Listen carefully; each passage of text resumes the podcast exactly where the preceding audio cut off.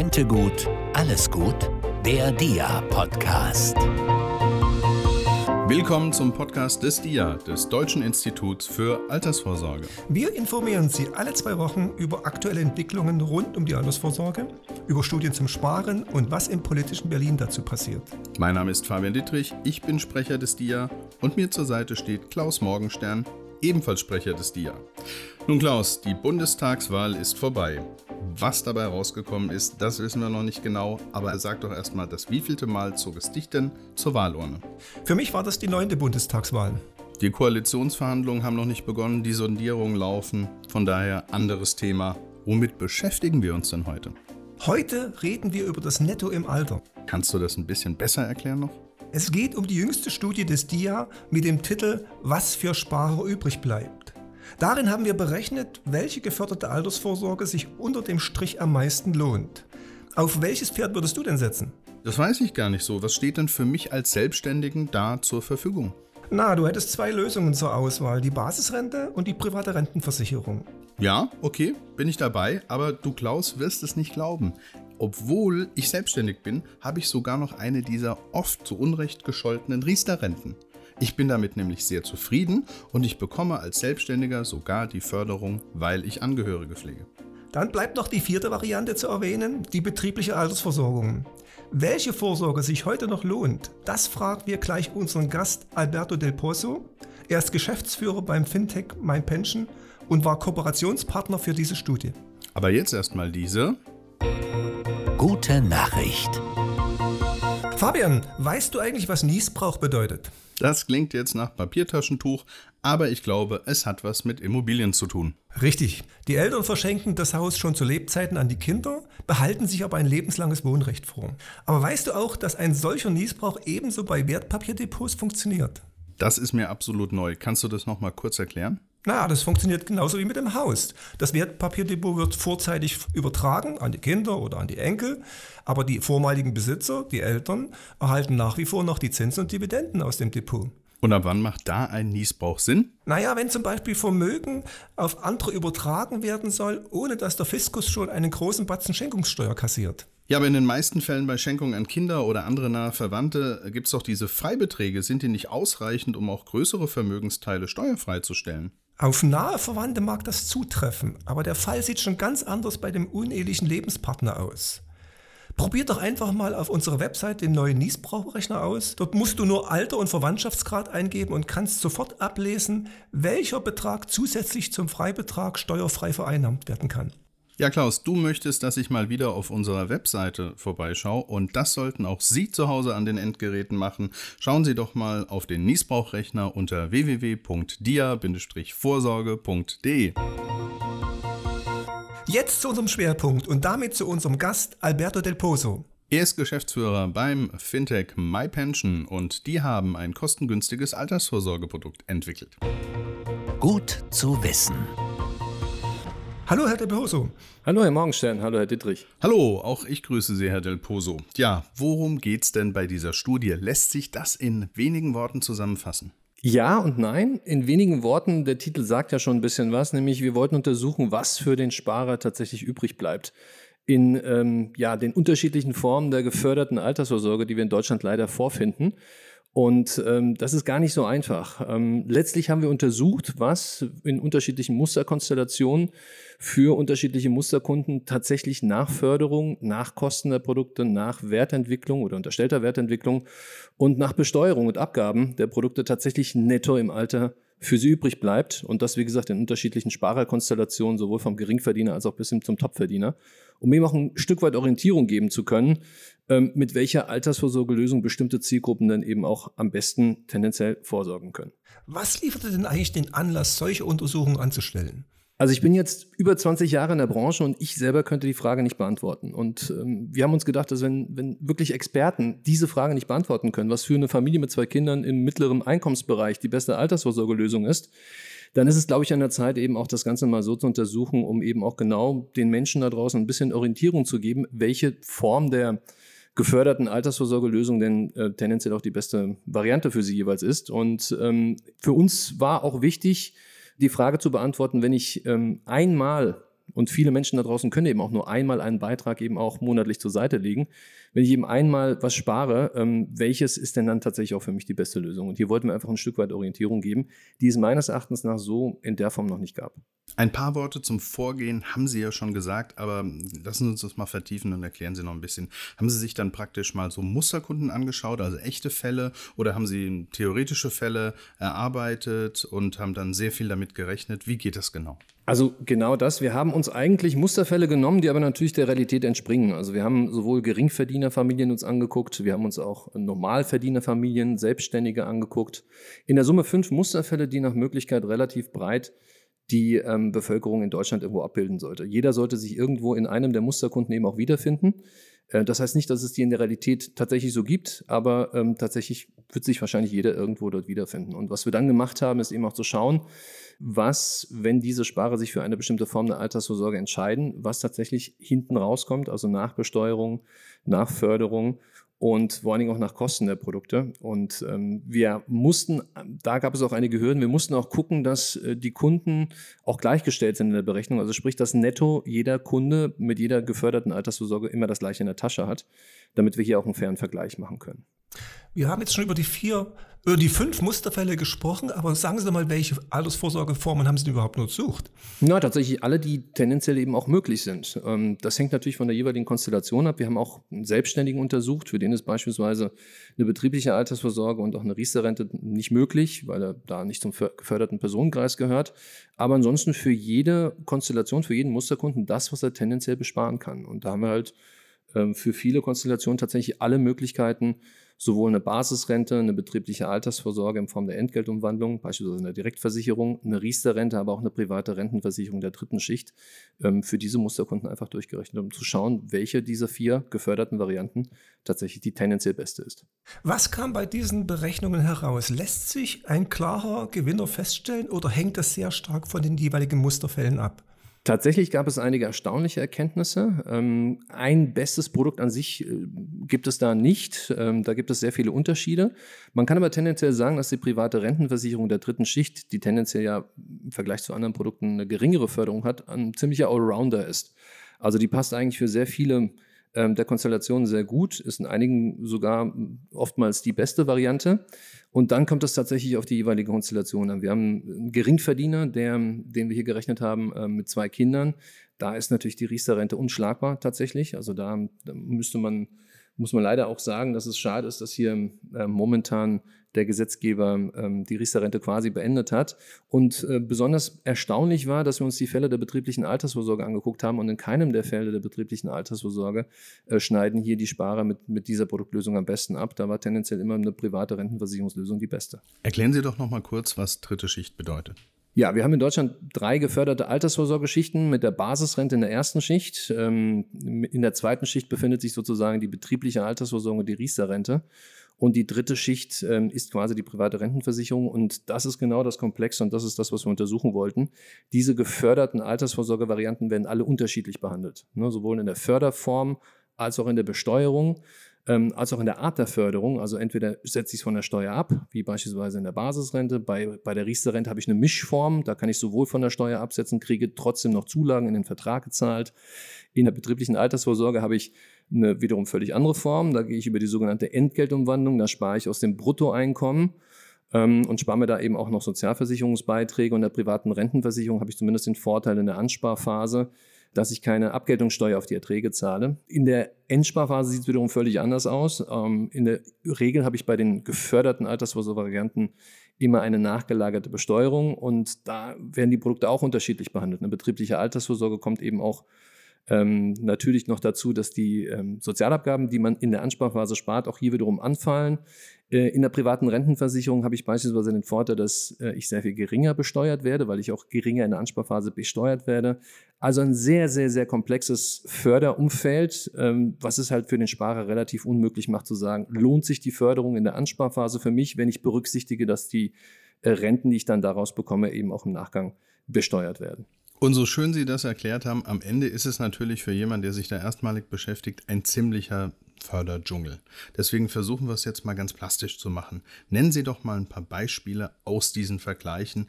machen wir es mal, vielleicht je Musterkunde, alle machen wir jetzt nicht auf einmal, aber vielleicht das, was so das Spannendste war.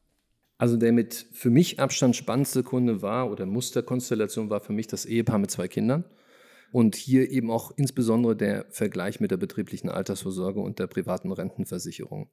Ähm, das Ehepaar haben wir hier angesetzt mit 60.000 und 20.000 Einkommen verteilt auf beide Partner. Und in keiner der Konstellationen, die wir dann durchgerechnet haben, ist eine betriebliche Altersvorsorge tatsächlich besser. Und der Unterschied in der Konstellation war vor allen Dingen auch besonders deutlich.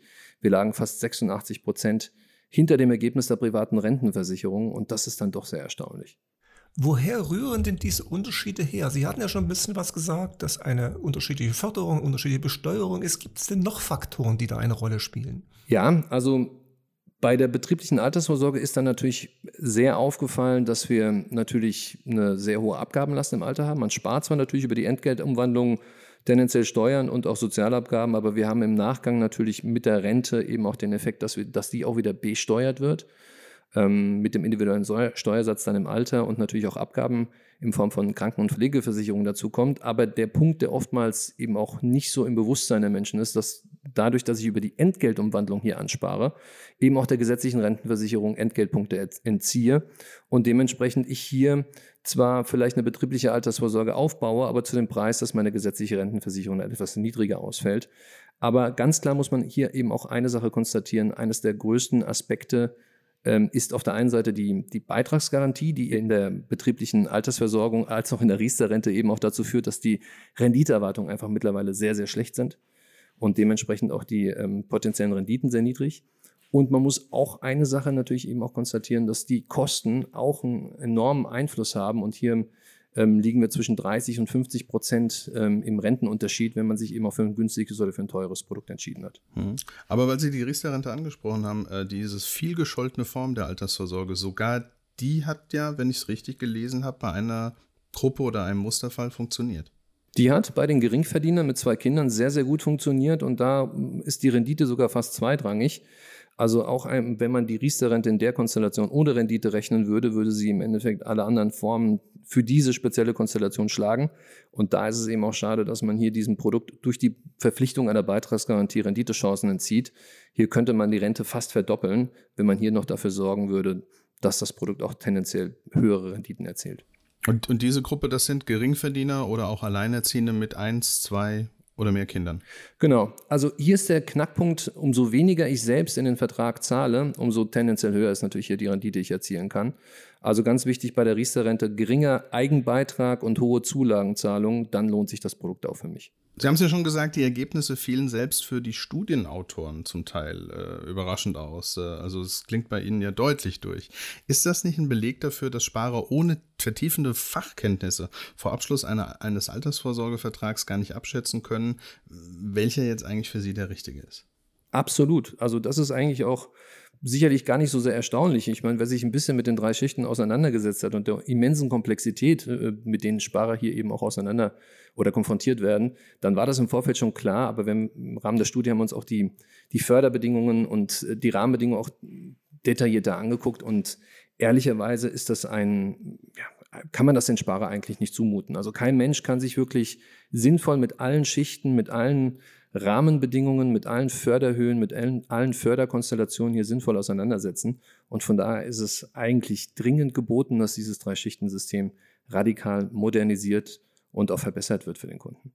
Damit haben Sie schon einen Fakt angesprochen, an dem das Altersvorsorgesystem in Deutschland krankt. Es ist zu unübersichtlich, es ist zu vielfältig, es ist äh, schwer zu verstehen. Was müsste denn darüber hinaus noch verändert werden? Also ganz klar, man muss dafür sorgen, dass man als Anbieter wieder die Möglichkeit hat, Rendite für seinen Kunden zu generieren. Und da ist eine Beitragsgarantie im Negativzinsumfeld einfach völlig störend. Und ähm, die Reformvorschläge liegen ja auch, auch auf dem Tisch seit äh, geraumer Zeit. Das gilt allerdings auch nicht nur für die Riester-Rente, sondern, und das haben wir eben auch in der Studie gesehen, vor allen Dingen eben auch für die betriebliche Altersvorsorge, die eben oftmals auch mit einer Beitragsgarantie daherkommt insbesondere eben auch im Bereich der Direktversicherung, was ein sehr häufig genutztes Instrument ist. Und diese beiden Produkte, muss man einfach ganz klar sagen, funktionieren im aktuellen Marktumfeld nicht. Und von daher könnte man hier diese Produkte schon mal deutlich verbessern, wenn man hier die Beitragsgarantie wegnimmt und einfach den Anbietern die Möglichkeit gibt, hier wieder frei Kapitalanlage für die, für die Kunden zu machen. Nun hört man aber immer wieder, die Deutschen wollen Sicherheit, die wollen Garantien haben.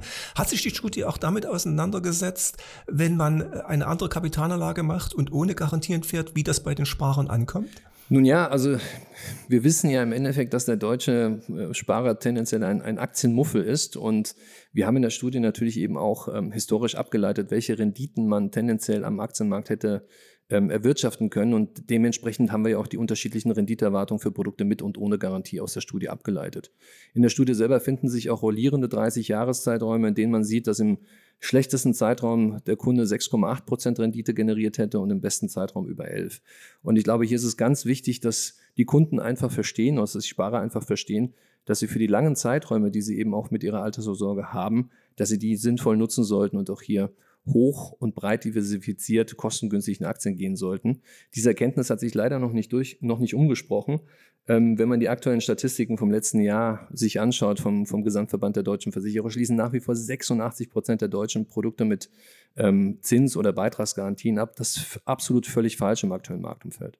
Sie haben gesagt, die Reformvorschläge liegen seit Jahren auf dem Tisch. Jetzt oh, gibt es die Hoffnung, dass mit einer neuen Bundesregierung ja in so manchen Reformstau Belebung reinkommt.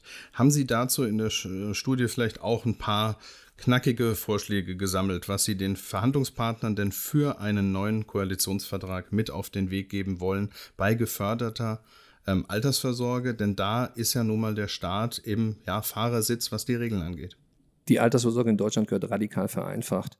Und äh, da weiß ich nicht, ob die ähm, ja, anstehenden Gespräche in unterschiedlichen Konstellationsvarianten hier überhaupt den Mut haben, das anzugehen. Also ich würde mir wünschen, dass ähm, die neue Bundesregierung, wie immer sie ausschaut, tatsächlich auch wirklich den Mut hat und ähm, das auch gegen Widerstände durchboxt, dass man hier wirklich die Schichten konsolidiert, dass man hier wirklich eine einfache, nachvollziehbare ähm, ähm, private ähm, Altersvorsorgelösung für den Kunden schafft, die er hier auch wirklich ähm, einfach und nachvollziehbar für sich ähm, eben auch nutzen kann. Und das ist aktuell überhaupt nicht der Fall.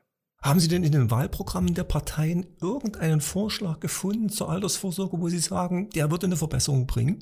Ja, erstaunlicherweise hat man zum Thema Altersvorsorge ja sehr, sehr wenig gehört, außer Rentengarantien, ähm, die über die nächsten Generationen abgegeben werden und auch völlig illusorisch sind im Bereich der gesetzlichen Rentenversicherung. Und ich glaube, das wurde auch bewusst gemacht, um natürlich auch die Sparer draußen nicht zu verunsichern.